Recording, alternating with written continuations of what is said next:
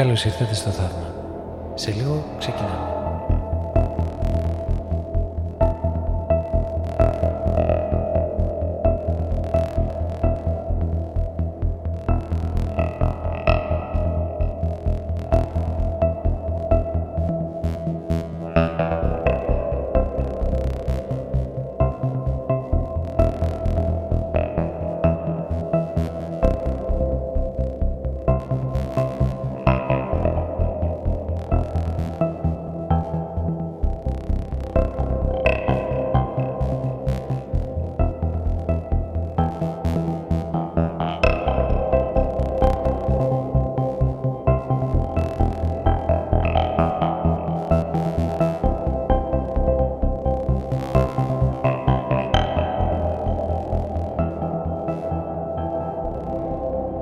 Καλώς ήρθατε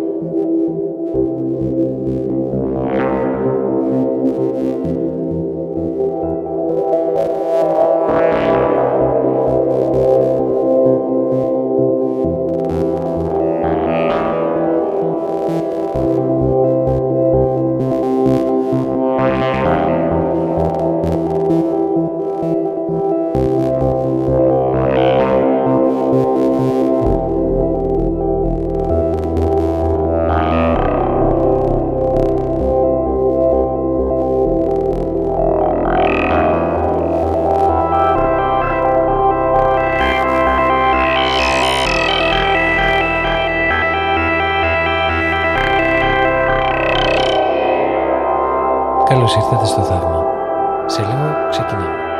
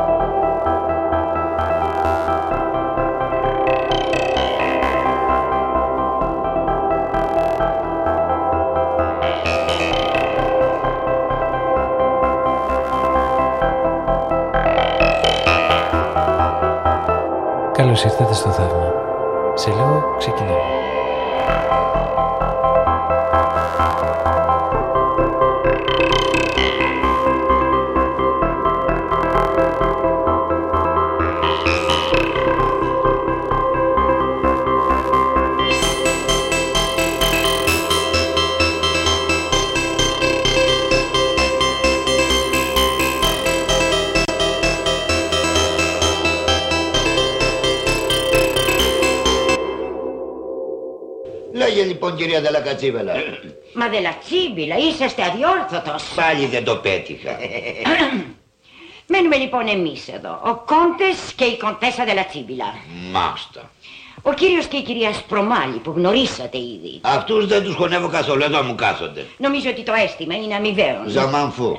Μένει ο κύριος Τρακαντάρας, ο εφοπλιστής. Μη μου το λες. Ο κύριος και η κυρία Diamond της Αμερικανικής Πρεσβείας. Καλό αυτό. Ευκαιρία να τους τα ψάλω λιγάκι, γιατί τώρα τελευταία η Αμερική δεν μας φέρνετε καθόλου εντάξει. Ναι, θα σε ακούσουν με ιδιαίτερα προσοχή. Μένει ακόμα ο κύριος Μπακατσουλάρας, ο βιομήχανος. Και ο καθηγητής κύριος Καραφωτιάς. Ποιος, ποιος, ποιος; Ο καθηγητής κύριος Καραφωτιάς. Ο γιατρός. Μάλιστα. Το γνωρίζετε; Αν το ξέρω λέει, καθηγητής είναι αυτός η σκιτζής. Αυτός είναι που έφαγε τη θεία μου την κατίνα. Είχε οξία σκολικοειδίτη και της έκανε χείρις αμυγδαλές. Μη με διακόπτετε παρακαλώ.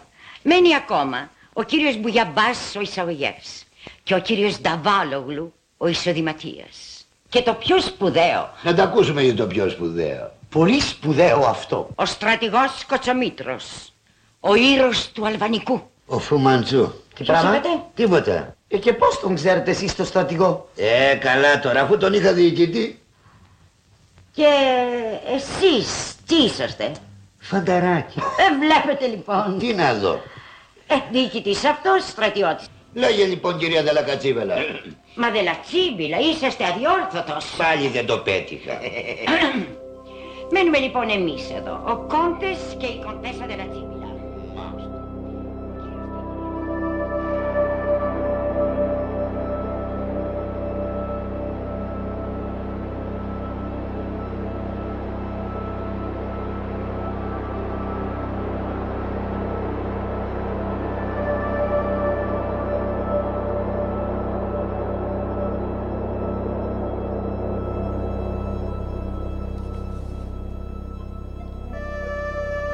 1959 βγαίνει στις αίθουσες η πολύ γνωστή ταινία «Λαός και Κολονάκι» σε σκηνοθεσία του Δαλιανίδη. Πολύ περισσότερο από την ίδια την ταινία όλοι γνωρίζουν το μόνιμο τραγούδι.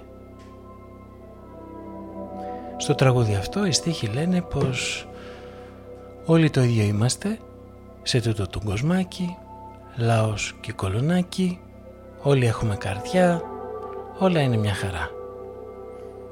Είναι ένα τραγούδι που, που ενώνει. Εν τούτης, την ίδια στιγμή που ενώνει, προσδιορίζει μια διαφορά.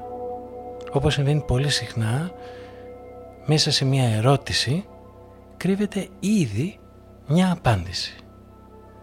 Το ερώτημα λοιπόν που μπορούμε εμείς να εξάγουμε είναι ποιος είναι ο λαός και ποιο είναι το κολονάκι και τι προσδιορίζει το ένα και τι προσδιορίζει το άλλο. Ή τέλος πάντων μπορούμε να απαντήσουμε στο τι συγκροτεί και χαρακτηρίζει το καθένα από αυτά τα δύο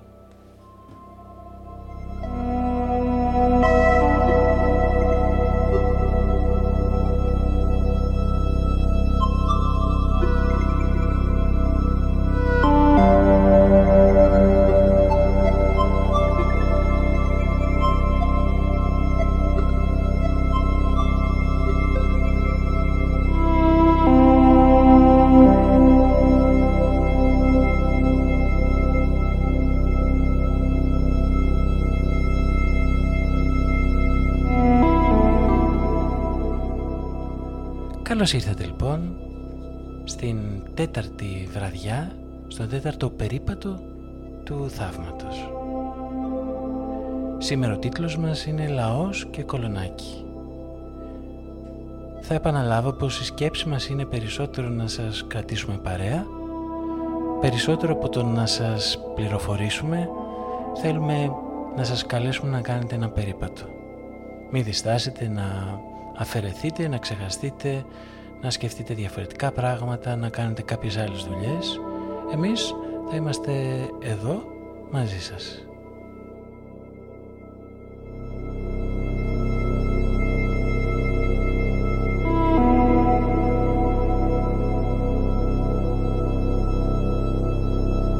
Με συγχωρείς Ρεντέντε, εμείς κάναμε ό,τι μπορούσαμε. Με συγχωρείς έτσι που ήρθαν τα πράγματα. Γελίε.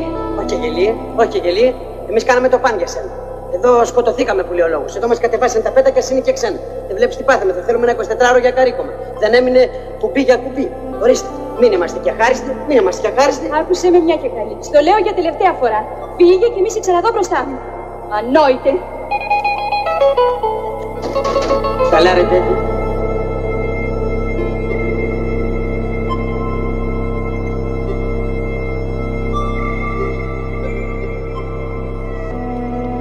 Υπάρχει λοιπόν κάτι νομίζω πολύ ενδιαφέρον σε αυτή την ταινία στο Λαός και Κολονάκι. Το τραγούδι που όλοι γνωρίζουμε έχει έναν τόνο συνενετικό. Ενώνει. Λιένει τις αντιθέσεις. Η ίδια η ταινία όμως δεν κάνει το ίδιο. Και κάπως αυτό έχει ξεχαστεί. Στην ταινία έχουμε έναν λαϊκό άνθρωπο ο οποίος ερωτεύεται μια εντυπωσιακή κολονακιώτησα η οποία επειδή δεν έχει χρήματα δεν του δίνει σημασία, τον υποτιμά. Όταν στο τέλος αποκτά χρήματα τότε η στάση της αλλάζει. Αλλά και αυτός έχει καταλάβει ότι το φτωχό πλην τίμιο κορίτσι που είχε στο πλάι του ήταν αυτό που άξιζε την αγάπη του, την καρδιά του, ήταν αυτό με το οποίο άξιζε να μοιραστεί τη ζωή του. Το μήνυμα δεν είναι ακριβώς ότι έχουμε καρδιά, γιατί η καρδιά της όμορφης, κομψής, εντυπωσιακής κολονακιώτισσας τελικά το μόνο που την νοιάζει είναι το χρήμα. Κώστα, συγχαρητήρια. Ευχαριστώ. Βλέπεις έτσι είναι. Ποιος χάνεις στον έρωτα κερδίζει αλλού. Εσύ κερδίζεις παντού. Ε, όχι και παντού. Οι ανόητοι δεν κερδίζουν παντού. Ακόμα το θυμάσαι. Ξεχνιέται τέτοια κουβέντα. Ε, καλά τώρα. Πάνω στο θυμό μου είπα μια ανοησία. Καλά στο πράγμα. Αλλά ξέχασα. Τώρα είσαι πλούσιος και δεν μας έχεις ανάγκη και προσπαθείς να βρεις πρόφαση να μην σε ενοχλούμε. Πρόφαση εγώ; Εσύ. Δεν θα σου ρωτάτε γιατί αρχίζω να τα χάνω. Δηλαδή, τι θες να πεις, ότι σε αποφεύγω; Φυσικά. Δηλαδή, εσύ με θες και εγώ σε αποφεύγω. Ναι. Μου το ξαναλες άλλη μια φορά γιατί δεν το χωράει. Εσύ, Εγώ σε βλέπω όπως πάντα. Σαν τον καλό μου το φίλο του Κώστα. Η αγάπη μας ήταν γραφτό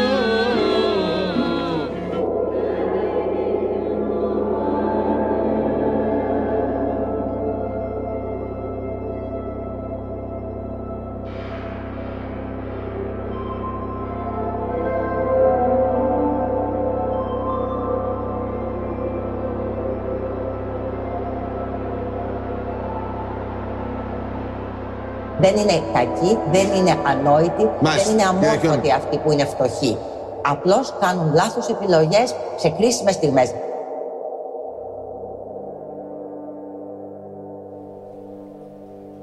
Στις 23 Απριλίου του 1941, τέσσερις μέρες πριν την κατάληψη της Αθήνας από τους Γερμανούς, ο Γιώργος Εφέρης αποβιβάζεται στο λιμάνι της Ούδα στην Κρήτη μαζί με στελέχη της εξόριστης ελληνικής κυβέρνησης και, και άλλους Βρετανούς αξιωματούχους.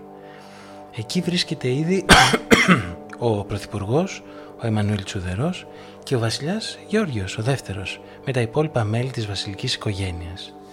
Λίγες μέρες αργότερα, 6 Μαΐου, και ενώ βρίσκεται ακόμα στην Κρήτη, θα γράψει.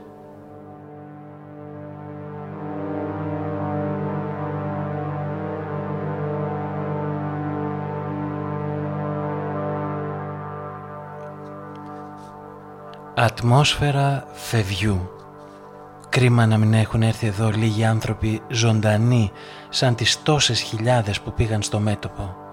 Τέτοια νιάτα και να κρατούν το τιμόνι οι πιο ανάπηροι, οι πιο άψυχοι άνθρωποι που έβγαλε ποτέ ο τόπος. τι κατάρα. Και συνεχίζει πιο κάτω. Δεν ήθελαν να κρατήσουν την Κρήτη, δεν ήθελαν τα νησιά, δεν ήθελαν τίποτε. Τα άκουσμα μονάχα του Γερμανού τους νέκρωνε τα νεύρα και οι περισσότεροι που ήρθαν μαζί μας δεν γυρεύουν τίποτε άλλο παρά να πετύχουν μια ήσυχη γωνιά στο εξωτερικό για να περάσουν τις μέρες του πολέμου. Ο λαός έκανε μόνος του αυτό που έκανε, μόνος του. Οι έξι μήνες του πολέμου ήταν δύο πράγματα ολότελα ξεχωριστά. Από το ένα μέρος ένα άνθισμα, μια ανώνυμη Ανάσταση και από το άλλο μέρος ο καρκίνος της Βρετάνιας. Αναφέρεται στο ξενοδοχείο της Μεγάλης Βρετανίας που ήταν το αρχηγείο. Με τους σκοτεινούς διαδρόμους και τις απελπιστικές χειρονομίες.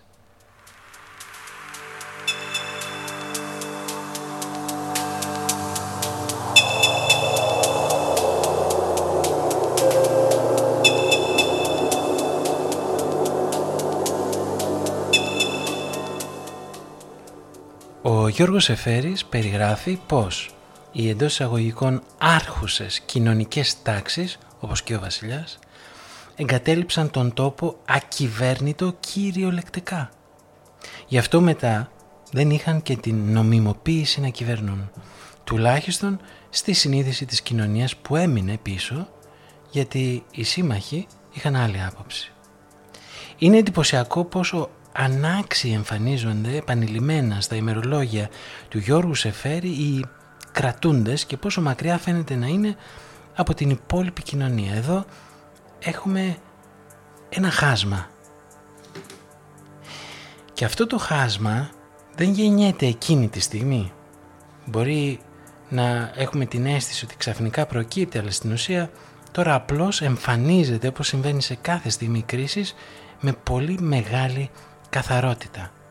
Στις άλλες στιγμές εξαφανίζεται κάπως, με σπουδές, ωραία αντισήματα και πολύγλωσσα διαβάσματα.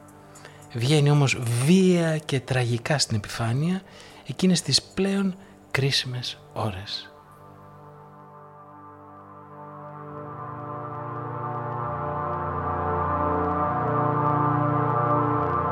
Όταν ήταν μικρό παιδί, ανέβαινε με το τρένο από τον Πειραιά που κατοικούσε στην Αθήνα και ακόμα τότε μέσα σε αυτό το ίδιο τρένο μπαίνανε καστελοριζιές που Ακούμε το την ε, Μαρία Καραβία να μιλάει για το Γιάννη Τσαρούχη. Με τις τοπικές τους ενδυμασίες. Και τον μάγευε αυτό το πράγμα και τις χάζευε. Και λέει, μου λέει κάπου ότι σιγά σιγά κατάλαβα ότι ενώ έχει απέλθει η τουρκοκρατία, στον τόπο μας έρχεται μία νέα φραγκοκρατία.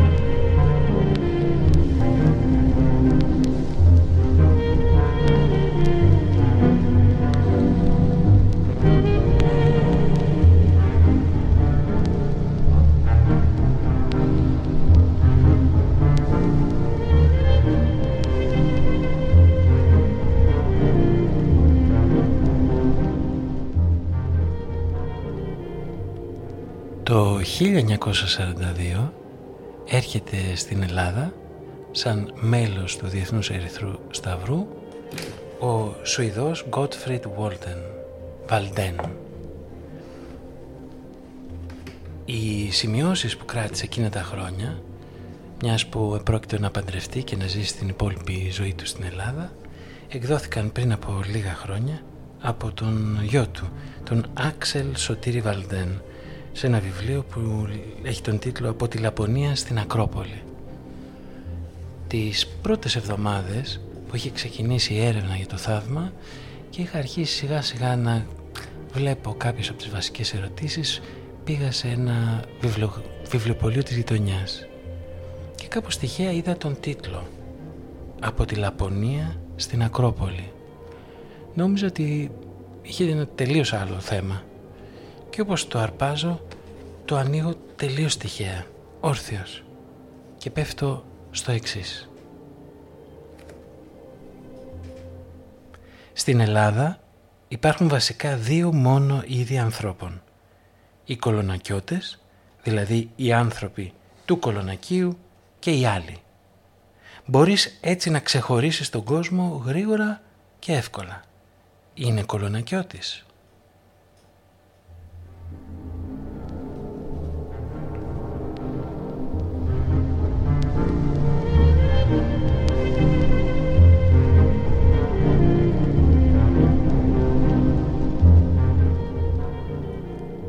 Θα γνωρίσουμε πολύ περισσότερους κολονακιώτες παρά άλλους, συνεχίζει. Θα είναι οι διερμηνείς και οι φίλοι μας. Και όταν βγαίνουμε για φαγητό το βράδυ θα πηγαίνουμε στο κολονάκι.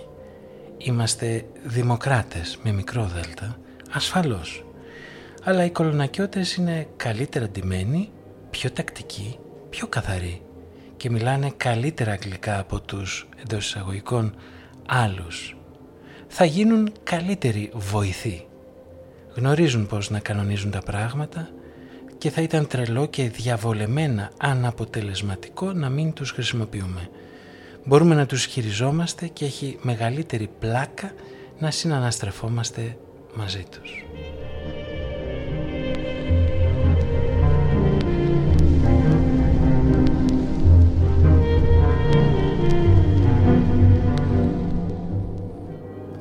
Το κείμενο αυτό το διατρέχει κατά πάσα πιθανότητα, δεν μπορούμε με βεβαιότητα να το πούμε, αλλά μοιάζει να το διατρέχει πολλές φορές μια αμφισημία, μια, μια ηρωνία που δεν είναι ξεκάθαρη. Μετά συνεχίζει. Μερικά πράγματα για το κολονάκι θα μας ενοχλήσουν λίγο, αλλά θα τα συνηθίσουμε. Όταν πάμε έξω εκδρομή και όταν κάποιος αγρότης θέλει ντε και καλά να μας προσφέρει φαγητό από την ισχνή μερίδα του, εμείς θα πάρουμε ελάχιστη φέτα ή κάτι άλλο ώστε να μην αισθανθεί ο άνθρωπος άσχημα. Αλλά ο διερμηνέας μας από το κολονάκι θα υπερβάλλει αυτόν. Θα μας πει με το στόμα του μπουκωμένο να μην διστάσουμε να πάρουμε και μετά θα μιλήσει στον αγρότη σχεδόν σαν τον διατάζει να μας κεράσει κι άλλα. Και νομίζω θα κάνει τους ανθρώπους της αποστολής μας να αισθανθούν άσχημα.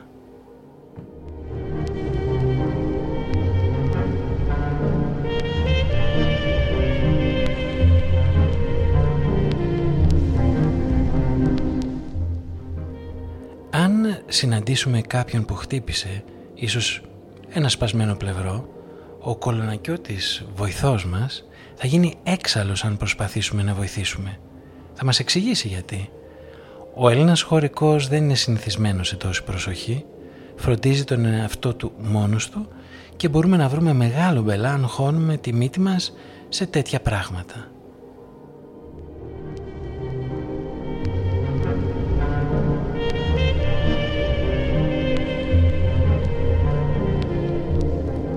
Οι δικοί μας κάτοικοι της Park Avenue δεν θα φέρονταν έτσι. Στην Park Avenue η φιλανθρωπία και το ενδιαφέρον για πράγματα όπως η κοινωνική πρόνοια είναι σχεδόν της μόδας. Αλλά στο κολονάκι δεν είναι.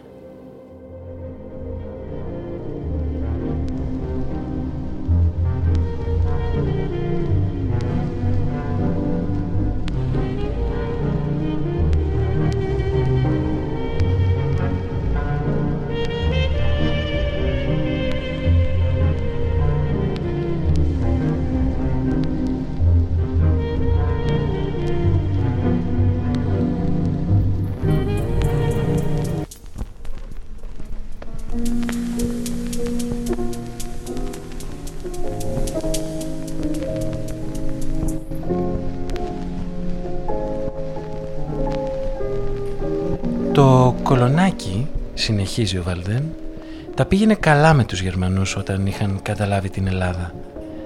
Δεν ήταν δοσυλλογισμός, αλλά στους Γερμανούς άρεσε η μουσική και έτσι οργάνωναν για αυτούς μουσικές εκδηλώσεις. Ο Λίλαν Στόου ανέφερε ότι ένα, ο οποίος είναι ένας Αμερικάνος δημοσιογράφος, ανέφερε ότι ένα παράξενο πράγμα ήταν πως ενώ κάθε οικογένεια στην Ελλάδα πενθούσε για έναν πατέρα, έναν αδελφό ή μια κόρη σκοτωμένους από τους Γερμανούς στο Κολονάκι δεν υπήρχαν και πολλές οικογένειες που είχαν υποφέρει με αυτόν τον τρόπο. Κάποιοι λίγοι βέβαια υπέφεραν και όλοι όσοι ζούσαν στο Κολονάκι δεν ήσαν χωρίς μυαλό ή συνείδηση. Ένας φίλος μου που ζούσε στο Κολονάκι αλλά δεν θεωρούσε τον εαυτό του Κολονακιώτη μου το εξήγησε έτσι. Οι Γερμανοί θέλουν να διχάσουν τον ελληνικό λαό και γι' αυτό ενώ εκτελούσαν πολλούς από τους άλλους και έκυγαν τα χωριά τους με φλογοβόλα τάγκς συνειδητά δεν πήραξαν το κολονάκι για να τους αμαυρώσουν στα μάτια των άλλων.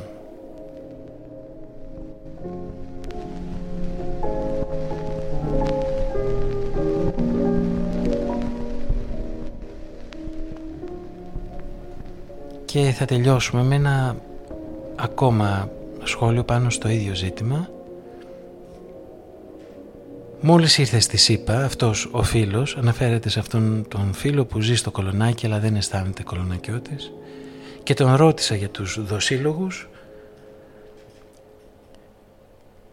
Όταν ήμουν εκεί μόνο ένα 16χρονο παιδί που είχε δουλέψει για τους Γερμανούς εκτελέστηκε. Οι άλλοι βρίσκονταν παντού στην κυβέρνηση, στο στρατό κλπ. Μου είπε «Είναι ένα ζήτημα που με κάνει να ντρέπομαι τόσο που δεν μπορώ να το συζητήσω μπροστά στους Αμερικανούς φίλους σου. Δεν θα καταλάβαιναν». Αργότερα μου είπε πως η κατάσταση ήταν ίδια και οι δοσύλλογοι ήταν ισχυρότεροι από ποτέ. Ο φίλος μου είναι μόνο ένας καλός τύπος, αλλά είναι το είδος που ζητά συγνώμη και θέλει να είναι λογικός.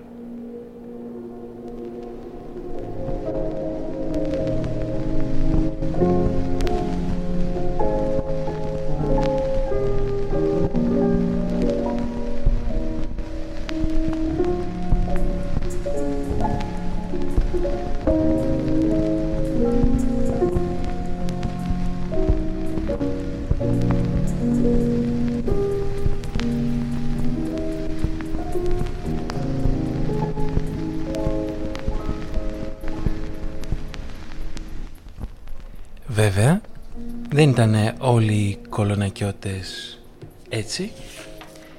Ας δούμε τι γράφει η Λιτό Κατακουζινού στις αναμνήσεις της με τον τίτλο «Οβαλίσμου».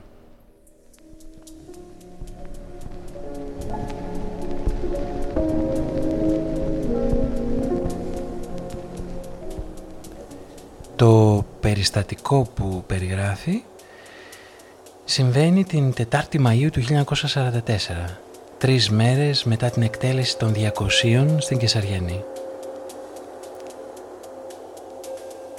Ο Βαλής φόρεσε τη μαύρη γραβάτα του, ντύθηκα κι εγώ στα μαύρα και βγήκαμε έξω να συναντήσουμε κανέναν φίλο, να μοιραστούμε τον πόνο μας.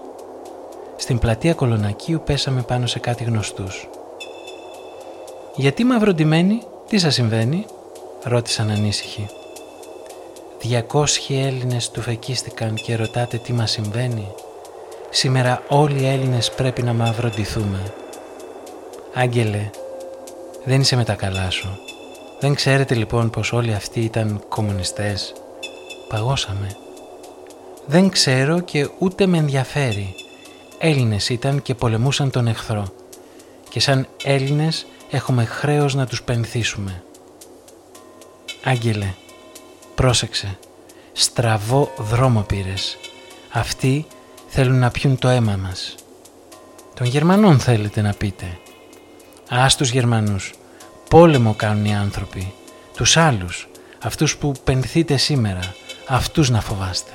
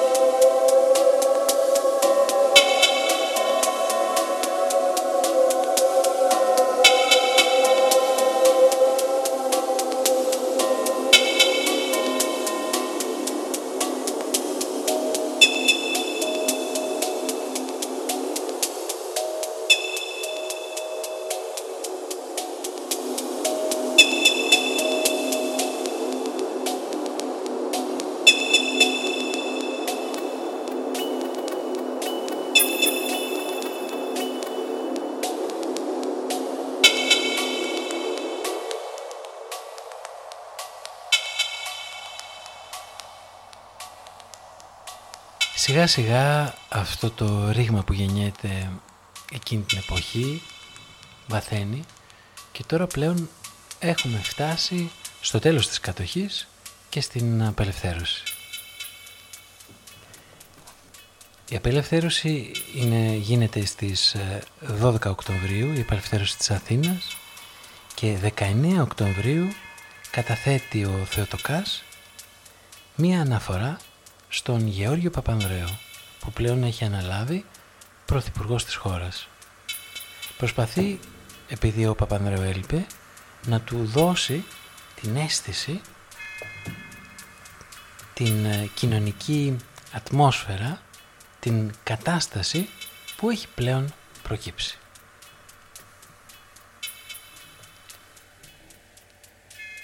Στο δεύτερο κεφάλαιο, από τα πέντε, κεφάλαιο παράγραφος, έχει τον τίτλο «Ψυχολογία του λαού». Η μάζα αυτή πείνασε, τσαλαπατήθηκε και βασανίστηκε φρικτά. Έπρεπε να ξεθυμάνει. Μας συνάμα ψήθηκε και ατσαλώθηκε μες στην πολύχρονη δοκιμασία. Βγήκε από το καμίνι ασύγκριτα πιο δυναμική, πιο περήφανη και γενναία. Τι ακριβώς ήθελε με το επαναστατικό παρουσίασμά της ασφαλώς δεν το ξέρουν ούτε τα πιο συνειδητά μέλη της.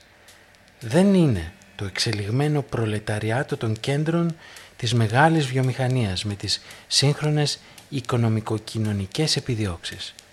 Εδώ έχουμε να κάνουμε με δυνάμεις αλόγιστες. Στον αέρα υπήρχε Ρωσική Επανάσταση, μα και Γαλλική Επανάσταση και Επανάσταση του 21.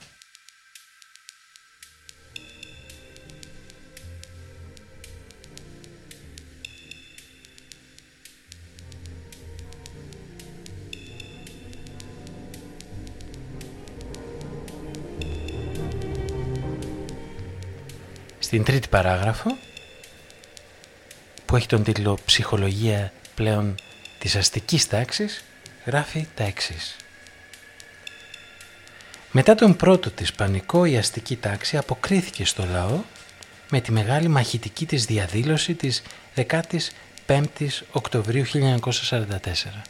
Αναφέρεται σε μια πρωτόγνωρη αντιδιαδήλωση που έκαναν οι αστεί και την οποία σε κάποια άλλη σημείωση την χαρακτηρίζει ως πάρα πολύ παράξενη γιατί ήταν μια διαδήλωση με ανθρώπους που ήταν όλοι καλοντημένοι.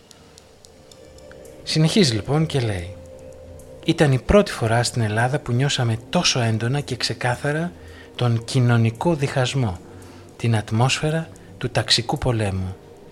Μόνο μιας η αστική τάξη της Αθήνας έγειρε προς το άλλο άκρο υιοθετώντας αυθόρμητα τις μέθοδες του αρχικού Ιταλικού φασισμού του 1922 και συνθήματα ιμπεριαλιστικά.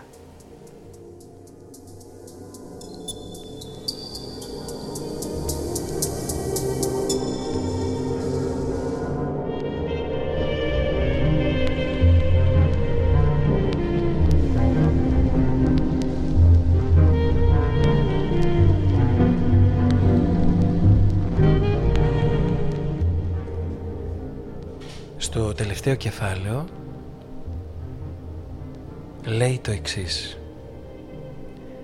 Ωστόσο δεν μπορεί να πάψει ο παρατηρητής να στοχάζεται την πραγματικότητα που σημείωσα παραπάνω, δηλαδή το μεγάλο λαϊκό επαναστατικό κύμα.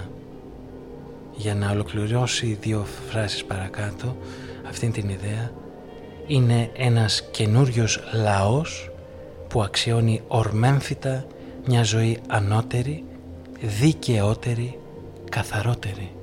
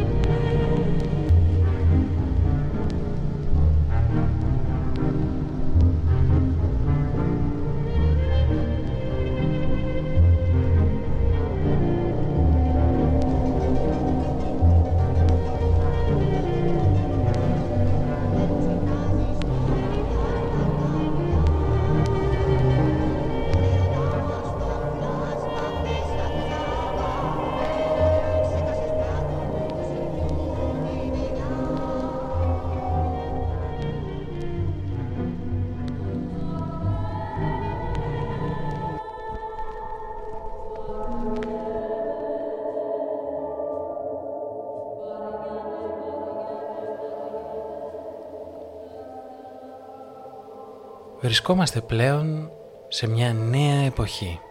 Η κατοχή έχει τελειώσει και το κοινωνικό ρήγμα έχει βαθύνει.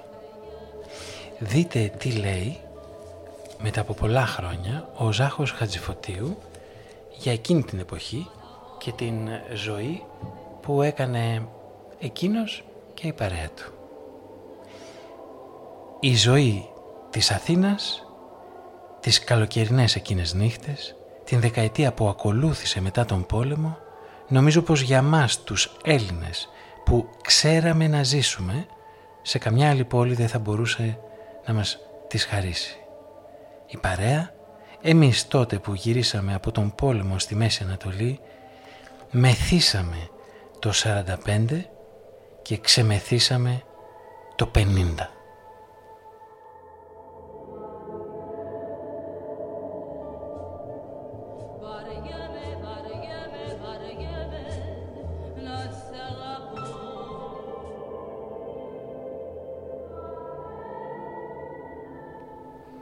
Δεν ξέρω, δεν, ξέρω αν ε, καταλαβαίνει κανείς τι λέει. Περνάγαμε καταπληκτικά, περνάγαμε απίθανα, μεθύσαμε το 45 και ξεμεθύσαμε το 50. Με μια πολύ μικρή απόκληση, η περίοδος αυτού του ατελείου κλοντιού συμπίπτει ουσιαστικά, αγκαλιάζει όλη την περίοδο του αμφιλίου. Η ελληνική κοινωνία ακόμη ουσιαστικά φέρει πολλά από τα τραύματα εκείνης της περίοδου. Αλλά κάποιοι κυριολεκτικά περάσανε φίνα.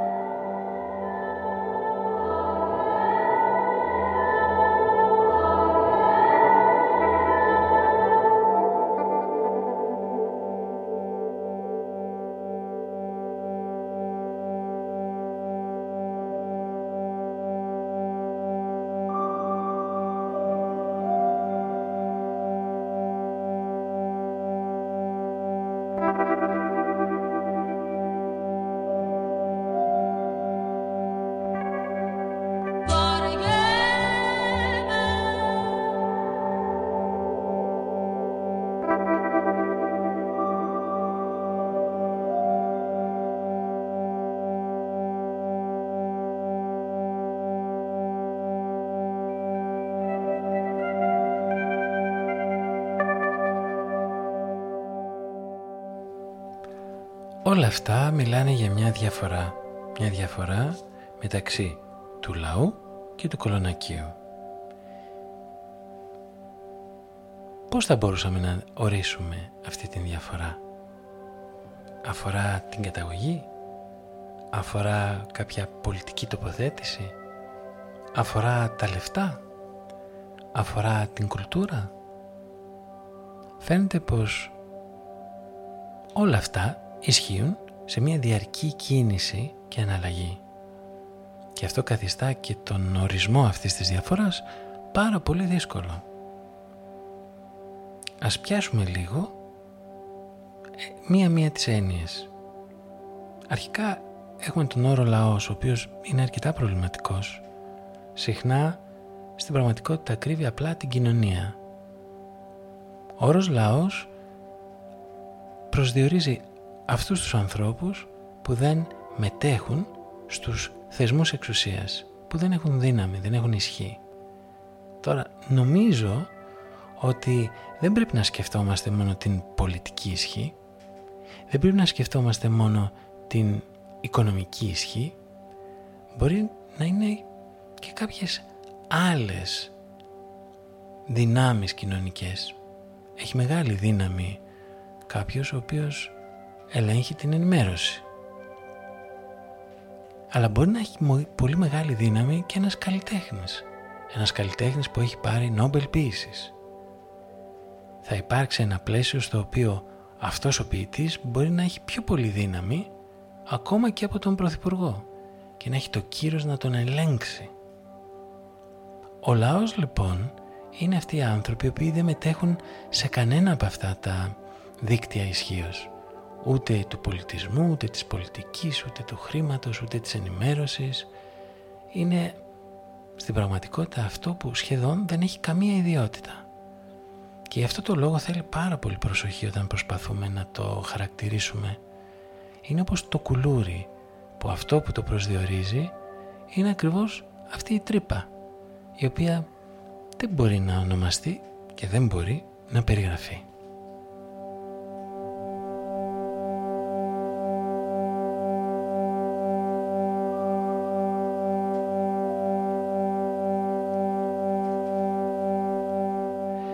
Αυτό δεν σημαίνει ότι ο λαός δεν έχει χαρακτηριστικά. Έχει.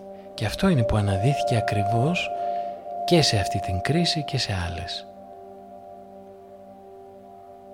Τα χαρακτηριστικά αυτά απλώς αναδιατάσσονται πολύ δυναμικά, δεν είναι απολύτως κωδικοποιημένα και υπάρχει ελάχιστη έγνοια για το αν είναι σωστά, λάθος, υψηλά, χαμηλά, καλέσθητα, καλέσθητα.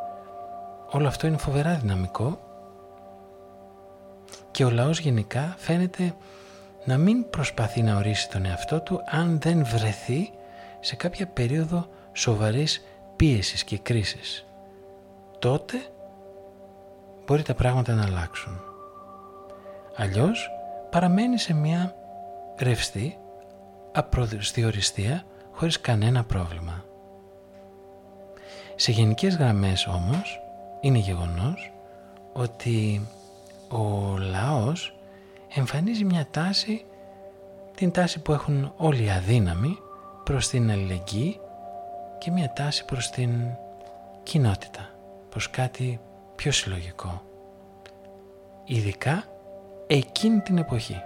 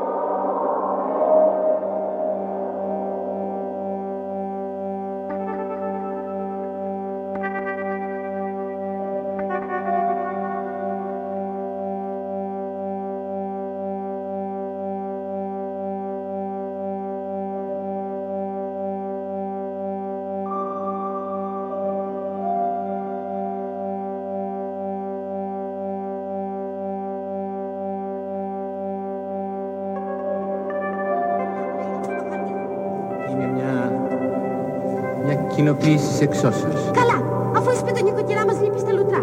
Πώς τη έκανε έξωση; Ο δικηγόρος εκείνος ο σκυλάραπα με το φιόγκο. Μην το περιλαβαίνεις, κυρία Μαρία. Μην το περιλαβαίνεις. Νομικός, νομικός, ουδέν έχει να κερδίσει κυρία μη παραλαμβάνουσα το έγγραφο. Αλλά χτισπιούνε. Καλέ, τι φταίει ο άνθρωπος. Ορθώς, τι φταίω, εντολάς εκτελώ. Και τι να χάσει τα νίκια της η κυρία Λούλα. Σας παρακαλώ, εννοήσατε με.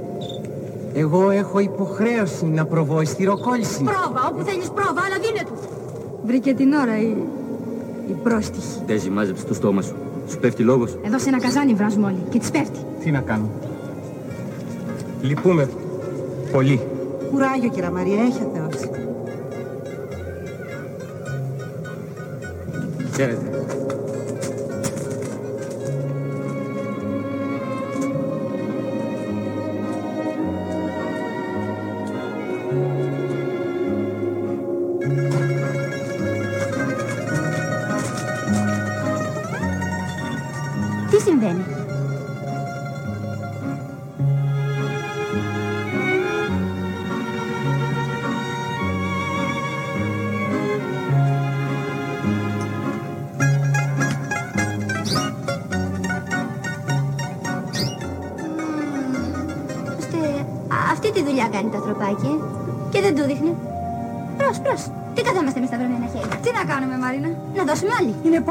Πολλά τα λεφτά, παιδί μου. Ε, πολλά, ξεπολά, θα μαζευτούν λίγο ο ένας, λίγο ο άλλος. Ο- ο- Όταν έπεσε η περάγκα της κυροσπεσίας, εμείς δεν τα βολέψαμε πάλι. Άντε, άντε, το ένα χέρι στην καρδιά και το άλλο στην τσέπη, μπρος. Άντε, καλά σας λέει. Έλα, ό,τι υπάρχει, ό,τι υπάρχει. Κυρία Βαρόνου. Πάμε, παιδί μου. Καμίλα. Δεν έχω χρήματα, αλλά...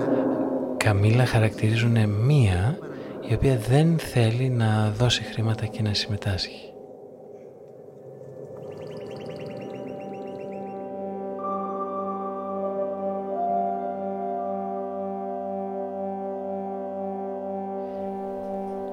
Τώρα είναι σημαντικό ίσως να πούμε εδώ πως πρέπει να προσέχει κανείς όταν πάει να προσδιορίσει πολύ έντονα τον λαό πρέπει να το κάνει με πολύ προσοχή γιατί; Γιατί είναι πολύ εύκολο να τον μετατρέψει σε κάτι εξωτικό, εξειδανικευμένο ή φολκλωρικό και τελικά ενώ εμφανίζεται να τον φροντίζει, να τον εκθιάζει, να τον στηρίζει να πάει τελικά να τον προσδιορίσει και να τον ελέγξει ασχέτως των προθέσεων που μπορεί να είναι καθόλου καλές.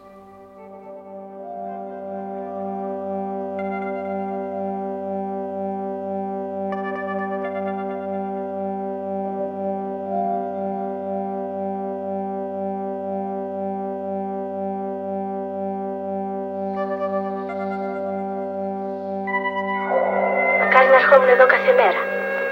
Αν ταξίδευες τώρα που θα θέλεις να πας. Εσύ, Εγώ... Δεν βαριέσαι εμείς ούτε στην Έγινα δεν μπορούμε να πάμε.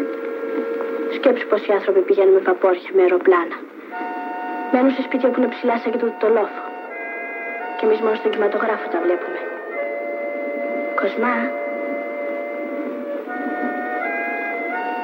Ωραία μάτια η ψήψη να το ξέρεις. Δεν το έχει πει κανείς; Ποιος να μου το πεις θιά μου. Δεν έχω και κανέναν άλλο.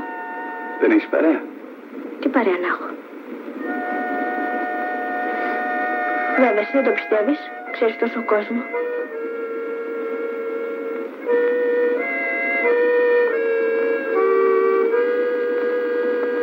Εμείς καθόμαστε εκεί, βλέπεις; Ναι, Κρυώνεις. όχι. Φυσάει βαριά σήμερα. Εδώ το καταλαβαίνεις. Εκεί σε εμάς δεν παίρνεις χαμπάρι. Είναι γούβα γι' αυτό. Ναι. Είναι εγώ. Γι' αυτό.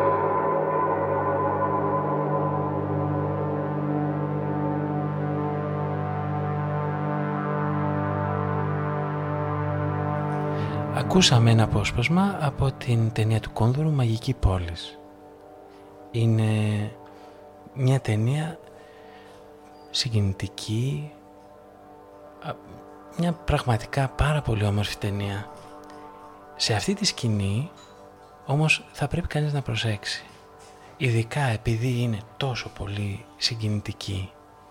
Εδώ έχουμε μια ματιά ενός καλλιεργημένου ανθρώπου, ενός αστού πάνω στον λαό που με κάποιο τρόπο τον εμφανίζει γνήσιο και αυθεντικό.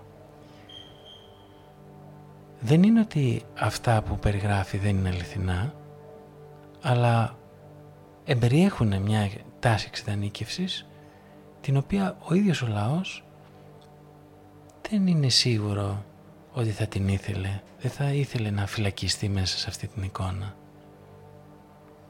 Σίγουρα προτιμά πολύ περισσότερο τις κομμωδίες παρά μια ταινία στην οποία μετά θα φυλακιστεί. Θα το δούμε αυτό το θέμα λίγο αργότερα.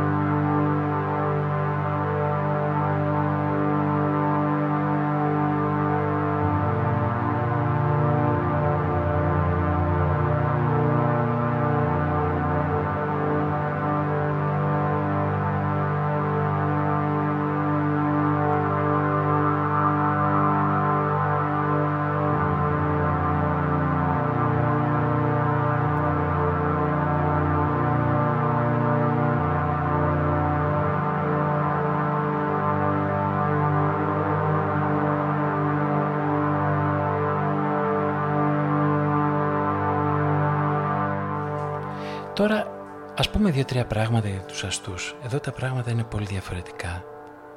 Αυτό που ονομάζουμε αστή στην Ελλάδα διαφέρει αρκετά από αυτό που θα ονομάζαμε αστή ας πούμε στη Γαλλία, στη Γερμανία, στην Αγγλία. Εδώ η αστή όπως λέει ο Τσαρούχης πολύ πιο πριν ακούσαμε έλεγε ότι τώρα θα πάμε σε μια φραγκοκρατία το σημείο διαφοράς σε μια Γαλλία είναι πολύ πιο έντονο ας πούμε η καταγωγή ή η οικονομική κατάσταση. Εδώ στην Ελλάδα εντείνεται η πολιτισμική διάσταση γιατί αυτό που κάνει τον αστό αστό είναι η σχέση του με την Ευρώπη. Οπότε για σκεφτείτε το, στη Γαλλία δεν μπορεί κανείς να πει ότι εμείς είμαστε Ευρωπαίοι Όλοι Ευρωπαίοι είναι. Στην Ελλάδα όμως υπάρχει κάτι άλλο που υποβόσκει και κάνει αυτήν την διάκριση πιο προκλητική, ίσως και πιο ενδιαφέρουσα και κάποιες φορές σχεδόν αστεία. Είναι αρχαία συνήθεια του τόπου μου να μην χάνουμε την ευκαιρία της τελευταίας γουλιάς του ποτηριού και ελευθερωμένη από το κρασί. Μιλάει ο Ελευθέριος Βενζέλος στην ταινία του Παντελή Βούλγαρη, Βενζέλος. Λοιπόν, είναι κάτι που πολλές φορές το έχω σκεφτεί. Και το ξανασκέφτηκα απόψε καθώς σας είδα εδώ μαζεμένους, γεμάτους ιδέες και ενθουσιασμό για, για δημιουργία. Λοιπόν, σκέφτομαι, πώς θα μπορούσε κανείς να αλλάξει αυτή τη, την ανατολίτικη ραθυμία που χαρακτηρίζει τον τόπο μας. Είναι σίγουρο ότι οι ξένοι τους οποίους θαυμάζουμε, τις μεθόδους των οποίων επιθυμούμε να εφαρμόσουμε, έσκυψαν πολύ και μελέτησαν τους πατεράδες μας. Από τις ιδέες των παλαιών κατοίκων αυτής της γης ξεκίνησαν. Αφετηρία του πολιτισμού των είμεθα εμείς.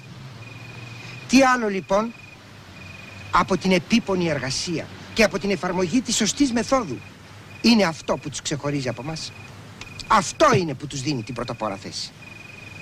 Η ευχή μου λοιπόν και ζητώ συγγνώμη γιατί είπα περισσότερα από όσα επιτρέπει μια πρόποση η ευχή μου λοιπόν είναι εσείς η νέα γενιά των πνευματικών Ελλήνων να αποτινάξετε από τον τόπο την Ανατολή που τον χαρακτηρίζει και με αγάπη κοντά στον άνθρωπο και όχι από απόσταση να βρείτε τους νέους δρόμους.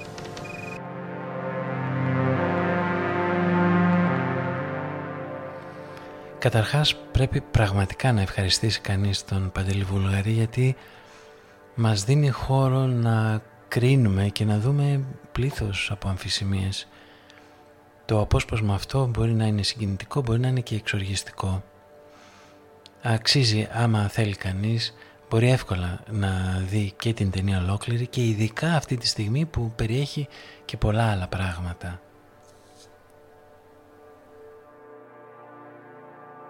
Κύριε Βενιζέτ, Πιστεύετε ότι ο λαός, ο πολλής κόσμος αγωνιά για κάτι καλύτερο; Η γνώμη μου είναι ότι καλός ή κακός έχει βιωμένη αυτή την Ανατολή όπως τη χαρακτηρίζατε.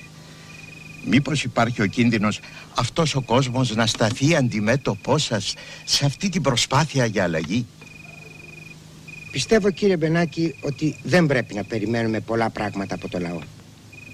Θέλω να πω από τους ανθρώπους που ξυπνούν και κοιμούνται με την αγωνία του επιούσιου. Πιστεύω όμως επίσης, και αυτό είναι ελπίδα μου, και χάρη σε αυτήν αγωνίζομαι, ότι το κάλεσμά μας το περιμένει ο λαός. Αυτό διδάσκει η ιστορία. Σημασία έχει ποιοι είναι αυτοί που καλούν για κάτι καλύτερο το λαό. Για ποιο σκοπό τον καλούν. Έτσι, από ένα βαθύτατο ένστικτο, ο λαός δέχεται ή απορρίπτει τους ηγέτες του. Αλλά αυτά είναι έξω από την πρόποση.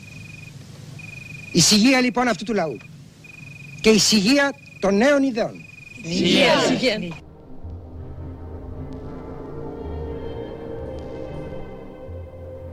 Θα έλεγε κανείς ότι η παρέα γύρω από το τραπέζι έχει μια πολύ ξεκάθαρη συνείδηση του ρόλου της και της διαφοράς που την χαρακτηρίζει, μιας ετερότητας. Θα λέγαμε λοιπόν ότι ο αστικός κόσμος έχει αυτήν την αναφορά στην Ευρώπη που τον διαφοροποιεί απέναντι στον λαό ο οποίος εδώ βλέπετε απλά περιμένει να τον οδηγήσουν προς τα μπρος και πιθανά δεν θέλει και καμία αλλαγή.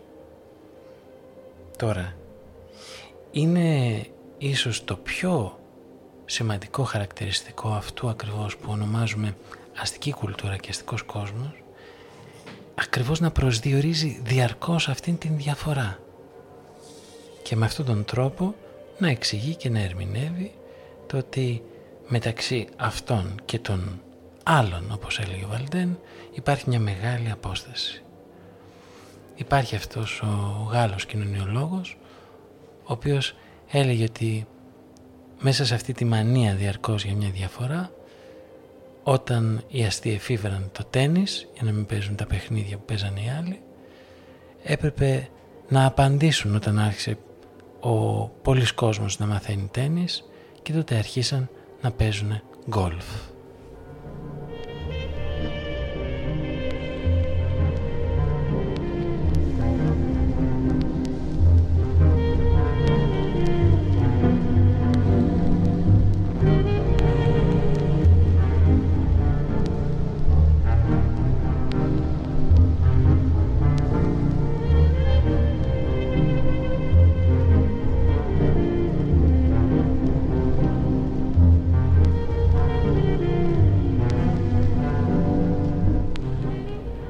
Όμως δείτε στην Ελλάδα τα πράγματα έχουν τις ιδιαιτερότητές τους.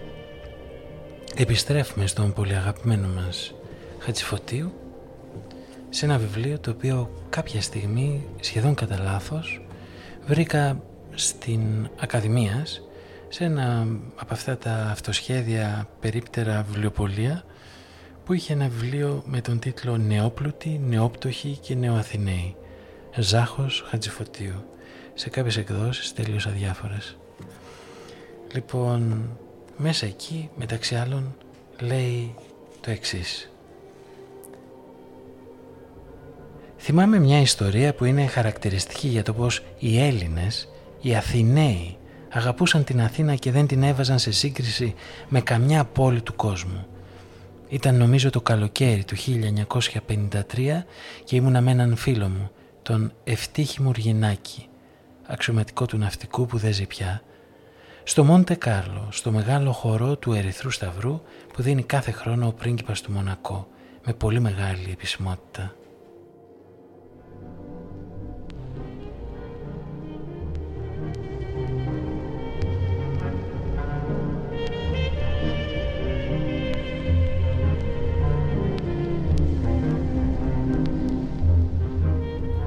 Φορούσαμε τα άσπρα μας τα σμόκιν, συνοδεύαμε και δύο Γαλλίδες που τις είχαμε κατεβάσει από το Παρίσι, κούκλες. Η σαμπάνια έρεε αφειδώς, το κέφι στο ζενήθ. Ο Φρανκ Σινάτρα, παρόν που μεσουρανούσε τότε, τραγούδαγε το «Three coins in the fountain». Η ατμόσφαιρα τριγύρω παραμυθένια και καθώς ο Ευτύχης κοιτούσε πάνω από την ταράτσα του καζίνου τα κότερα φωτισμένα, φαντασμαγορικά κάτω στο λιμάνι του Μοντε Κάρλο, γυρίζει και μου λέει «Εύρε Ζάχο και να είμαστε τώρα στο ξινού». Αυτός, αυτός είναι ο Γλετζές, ο Ρωμιός εκείνης της εποχής. Δεν αλλάζει το ταβερνάκι του, του ξινού, στην πλάκα, με τίποτα στον κόσμο.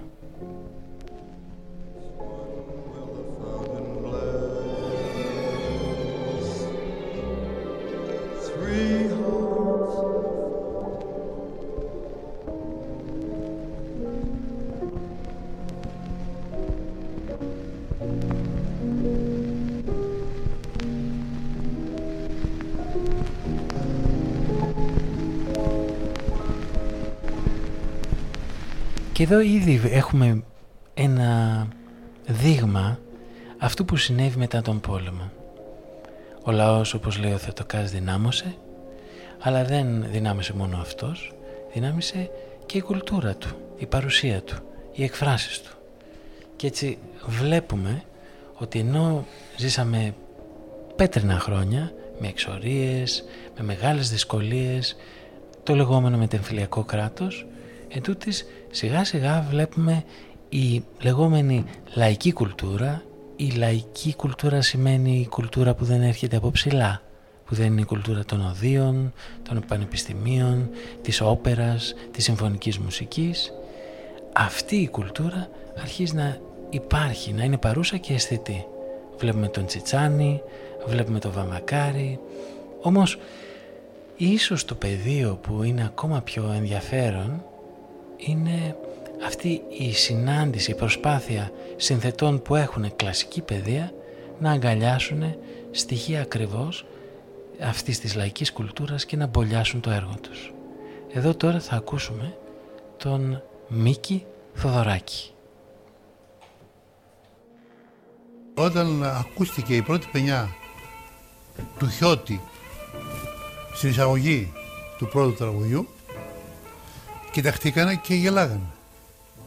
Αλλά όταν ε, μπήκε μέσα και η φωνή του Μπιθικότσι, όπως τη λέω εγώ, η ξύλινη φωνή και λοιπά όλα, εκεί πια γέλασαν, κάχασαν.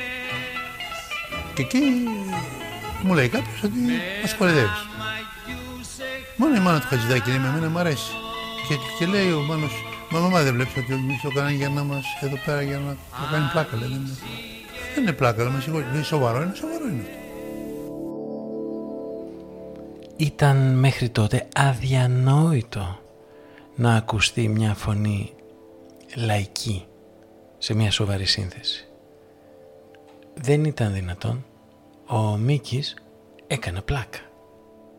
Όμως δείτε, τώρα μιλήσαμε για τους συνθέτες. Ας μιλήσουμε για τους μουσικούς που έχουν μια άλλη οπτική γωνία.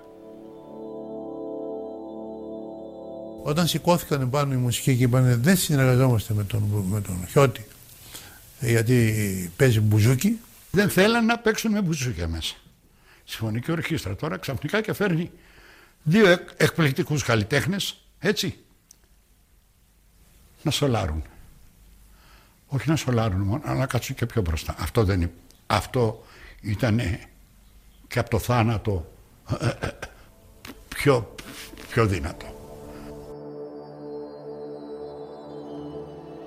Και τώρα ας δούμε και μια τρίτη οπτική γωνία του ίδιου του εντός εισαγωγικών τέλος πάντων λαϊκού καλλιτέχνη πως αυτός ζει αυτήν την συνάντηση, αυτήν την ριζική αλλαγή.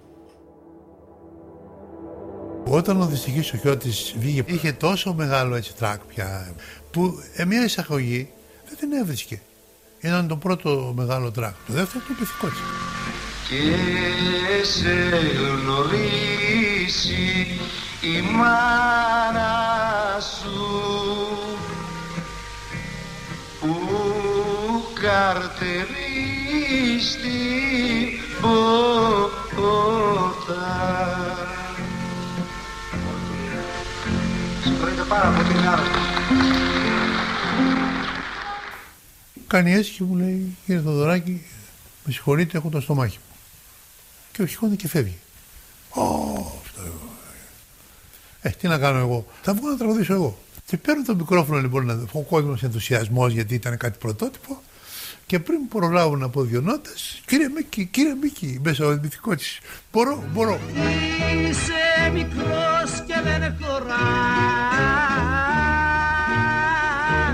Τον αναστέ, τον αναστέ να γαμώ μου.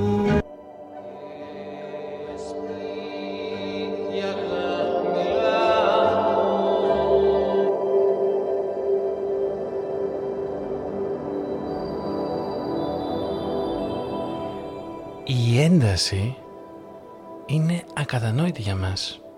Φοβάμαι ότι δεν μπορούμε καν να φανταστούμε ποια είναι αυτά τα αόρατα δεσμά που σπάνε εκείνη τη στιγμή, ποιοι είναι αυτοί οι αόρατοι τείχοι που γκρεμίζονται.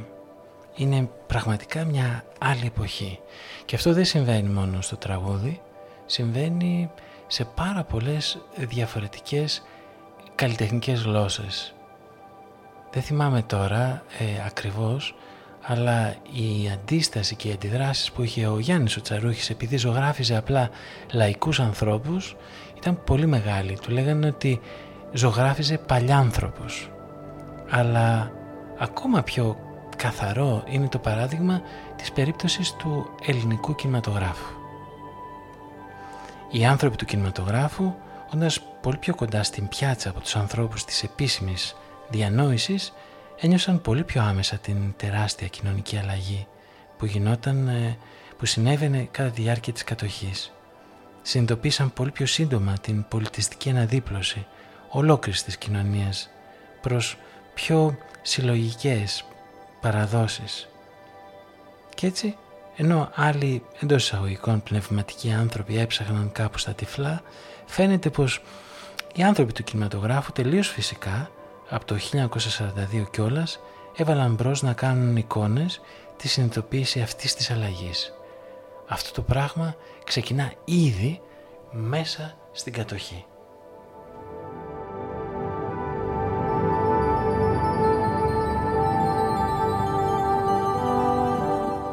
Τότε για να οικονομήσουμε λίγα καμιά μελιτζάνα, καμιά μπάμια ή καμιά φασόλη να φάμε, να φτιάσουμε ήταν πρόβλημα το, το κάναμε ένα κοινό ταψί, ένα κοινό Μιλάει ο ίδιος ο Φίνος για τα γυρίσματα κατά τη διάρκεια της κατοχής. Συνεργείο, τη συνεργείο, δύο-τρεις άνθρωποι δηλαδή. Και έτσι τη βγάζαμε. Ε, τέλος πάντων τελείωσε η ταινία με βάσανα, με τα γκαζοζέν, τα αυτά όλα που γυρίζαμε. Τελείωσε η ταινία, επέχτηκε, έγινε μια μεγάλη επιτυχία, έγινε θρίαμβος και όχι θρίαμβος απλώς εμπορικός ή αυτός, έγινε θρίαμβος εθνικός.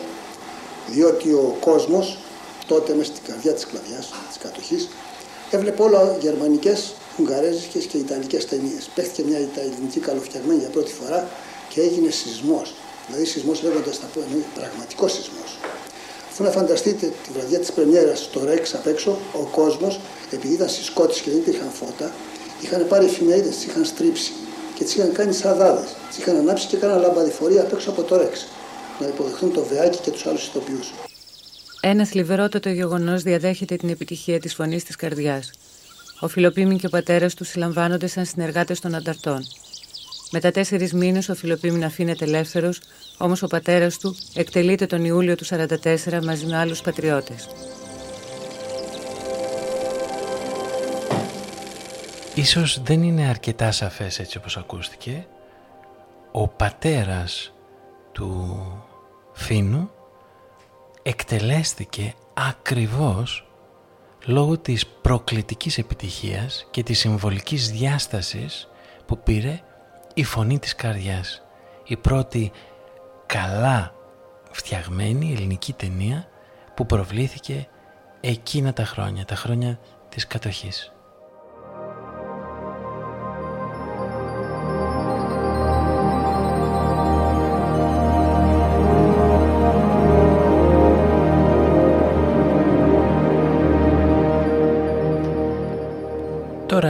Δεν χρειάζεται να πούμε πως αυτές οι ταινίες παραμένουν ζωντανές, ενεργές και τα τραγούδια και τα τραγούδια που ήταν σε αυτές τις ταινίες ξεχυλίζουν τα ταξί και είτε το θέλουμε είτε όχι ξεχυλίζουν στη ζωή μας σήμερα ακόμα. Ετούτης αυτή η πίεση, αυτή η ένταση μεταξύ της ας πούμε λαϊκής κουλτούρας και της έντεχνης, λόγιας, αστικής κουλτούρας δεν έπαψε ποτέ και μάλιστα δεν έμεινε ακριβώς στην ίδια ας πούμε ανακοχή. Ακούστε πώς περιγράφει ο ίδιος ο Μάνος Χατζηδάκης τη συνεργασία του με το Φίνο. Η αλήθεια με το Φίνο δεν είχαμε πολλά κοινά. Μας ένωνε ένα ξενύχτη. Ξενυχτούσα κι εγώ στη Μουβιόλα και αυτός με το κατσαβίδι στα μηχανήματά του. Και αυτό μας ένωσε όλη τη διάρκεια που δουλέψαμε μαζί. Και όπως του έλεγα, ξέρει πολύ καλά ποιος είναι ο κακός κινηματογράφος, αλλά ποιος είναι ο καλός δεν θα μάθει ποτέ. το έλεγα με χιούμορ βέβαια του ανθρώπου και γελούσε.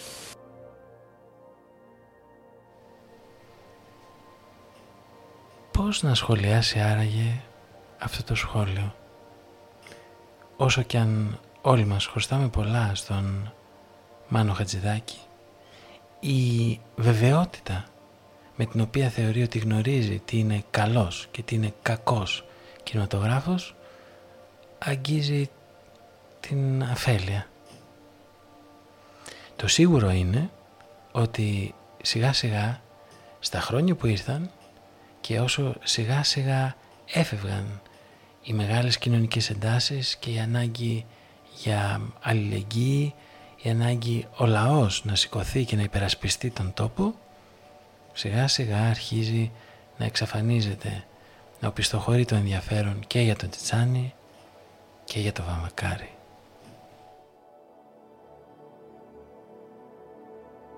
Και χτυπάει η πόρτα, μιλάς με το διευθυντή της δισκογραφικής εταιρείας και μπαίνει ο Μάρκος. Πω, πω, την ξέρεις αυτή την υπόθεση; Θέλω να την πεις εσύ. Καθόμουν λοιπόν εκεί πέρα, ήμουν τότε έτσι. Αγαπημένος, περιπολού, το... Μα το θύμο μου τι θα κάνουμε και τούτο και τ' άλλο και σε σπουδαίος. Μιλάει ο Δήμος Μούτσης για μια επίσκεψή του σε μια δισκογραφική. Ξερακιανός, σκαμμένο πρόσωπος σαν καπετάνιος. Και κάτι του φούσκωνε εδώ προς την αριστερή του μεριά, προς το μέρος της καρδιάς έτσι. Και μπαίνει μέσα από τον κοιτάει και λέει τι θες εδώ; Και αυτός χωρίς να μιλήσει σηκώνει το πουλόβερ, χώνει το χέρι από μέσα, το βάζει με τσέπη και βγάζει ένα πακέτο από μπλοκάκι μικρό, διπλωμένα, έπρεπε να ήταν 500 χαρτάκια και του τα αφήνει στο γραφείο και του λέει έφερα τραγούδια. Ο άλλος τον κοίταξε, εγώ τον κοίταγα από πάνω μέχρι κάτω πώς είναι, ώστε να πάω το βράδυ στο μινούι τότε. Να πάω το βράδυ να τους λέω, είδα το βαμβακάρι είναι έτσι, πώς είναι ρε ψηλός, κοντός, όλοι θα ρωτάγαν τα πάντα. Και μου τον κοίταγα και ο άλλος πίσω από το γραφείο κάνει, ε, σηκώνει έτσι, ρίχνει μια ματιά στα χαρτάκια. Τίποτα δεν φαινόταν από αυτά, διπλωμένα ήταν. Και κάνει, έλα μωρέ, σαν τα παλιά είναι μωρέ Μάρκο. Και φεύγουν όλα και πέφτουν κάτω. Στα πόδια μου εμένα και στα πόδια του αυτού που ήταν όρθιος. Οπότε αυτό το τέρας να πούμε. Παίρνει μια ανάσα σκύβη, δεν ήξερε που να βάλει και την κοιλιά του, δεν ήξερε που να βάλει. Και αρχίζει με μανία να ανοίξει γη να τον καταπιεί. Να μαζεύει τα χαρτάκια τα οποία είχα διαλυθεί, έσκυψα κι εγώ. Τον βοήθησα. Τα έπαιρνε, τα έχωνε παντού σε όλες σου τις τσέπες, γέμιζε. Και έντρομος υποχώρησε, κοιτώντας προς το γραφείο, δεν γύρισε την πλάτη και λέει: Καλά, θα φέρω άλλα. Και έκλεισε την πόρτα.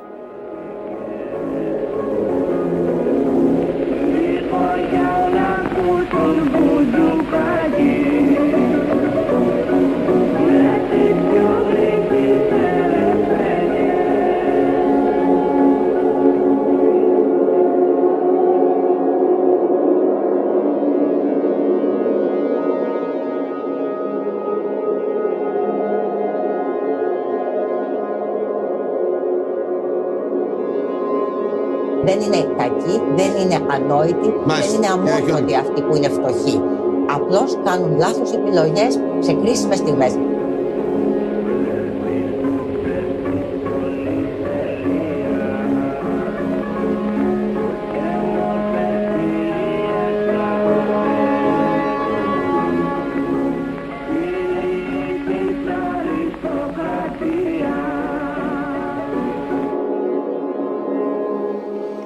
χρόνια που πέρασαν το λαϊκό τραγούδι το αντικατέστησε ένα άλλο το οποίο ονομάστηκε έντεχνο.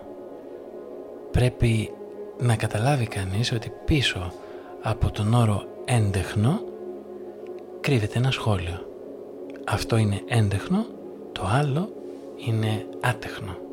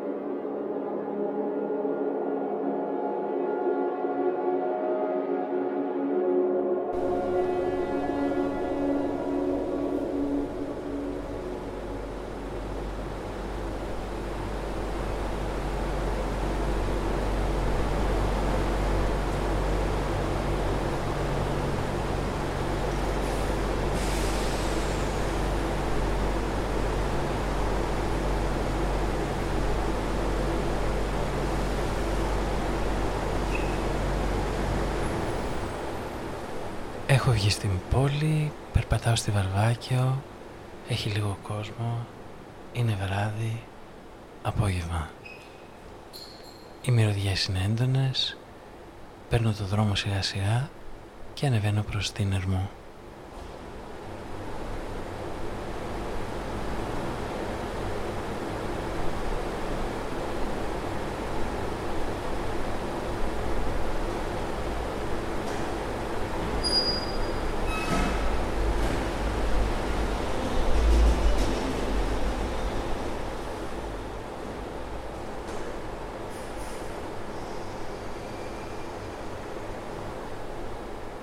Καθώς ανεβαίνω αρχίζω να ακούω από μακριά μουσικές.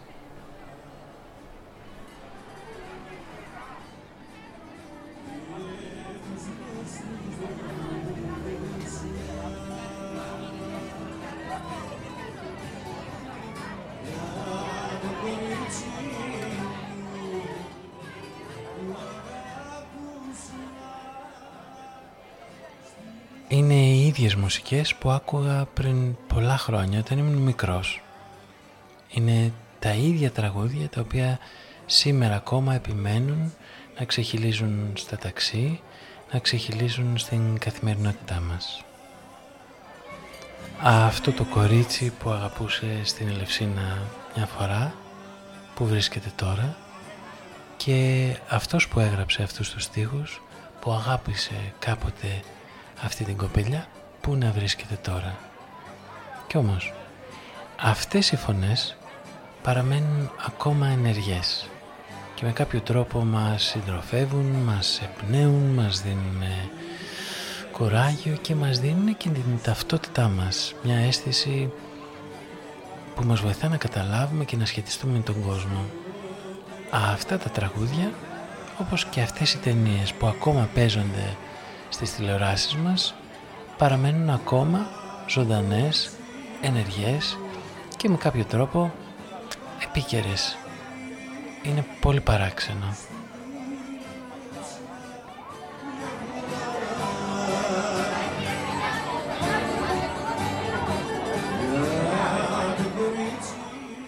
Τι είναι αυτό άραγε που τα κάνει αυτά τα πράγματα να έχουν τέτοια ζωτικότητα, τέτοια πιστικότητα; Τι είναι αυτό που κάνει τόσους πολλούς νέους συναδέλφους μουσικούς τα βράδια μέσα στις πόλεις της Ελλάδας να συνεχίζουν να παίζουν τις ίδιες πενιές, τις ίδιες συγχορδίες, τους ίδιους στίχους, να λένε τις ίδιες ιστορίες. Κάτι υπάρχει εκεί, κάτι που σίγουρα μας αφορά σήμερα ακόμα.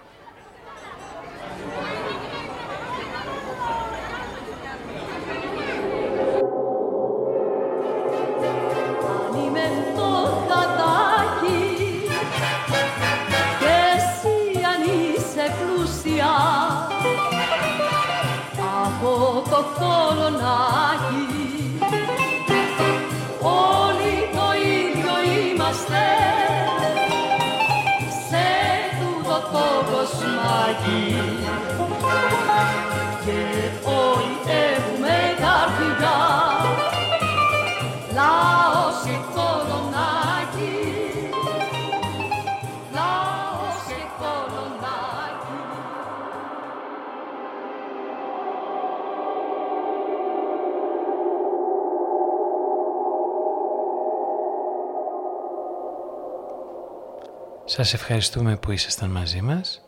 Σας περιμένουμε και αύριο την τελευταία μέρα και όπως πάντα μην ξεχνάτε η ιστορία δεν έχει τελειώσει συνεχίζεται απόψε κιόλας και ο απολογισμός του παρελθόντος αλλάζει διαρκώς. Οι θρίαμβοι του παρελθόντος μπορούν τα γεγονότα του αύριο να τους μετατρέψουν σε θλιβερές καταστροφές και τον Μπαλίν. Η ιστερία συνεχίζεται και μάλιστα η ιστορία συνεχίζεται στα χέρια σας. Καλό σας βράδυ.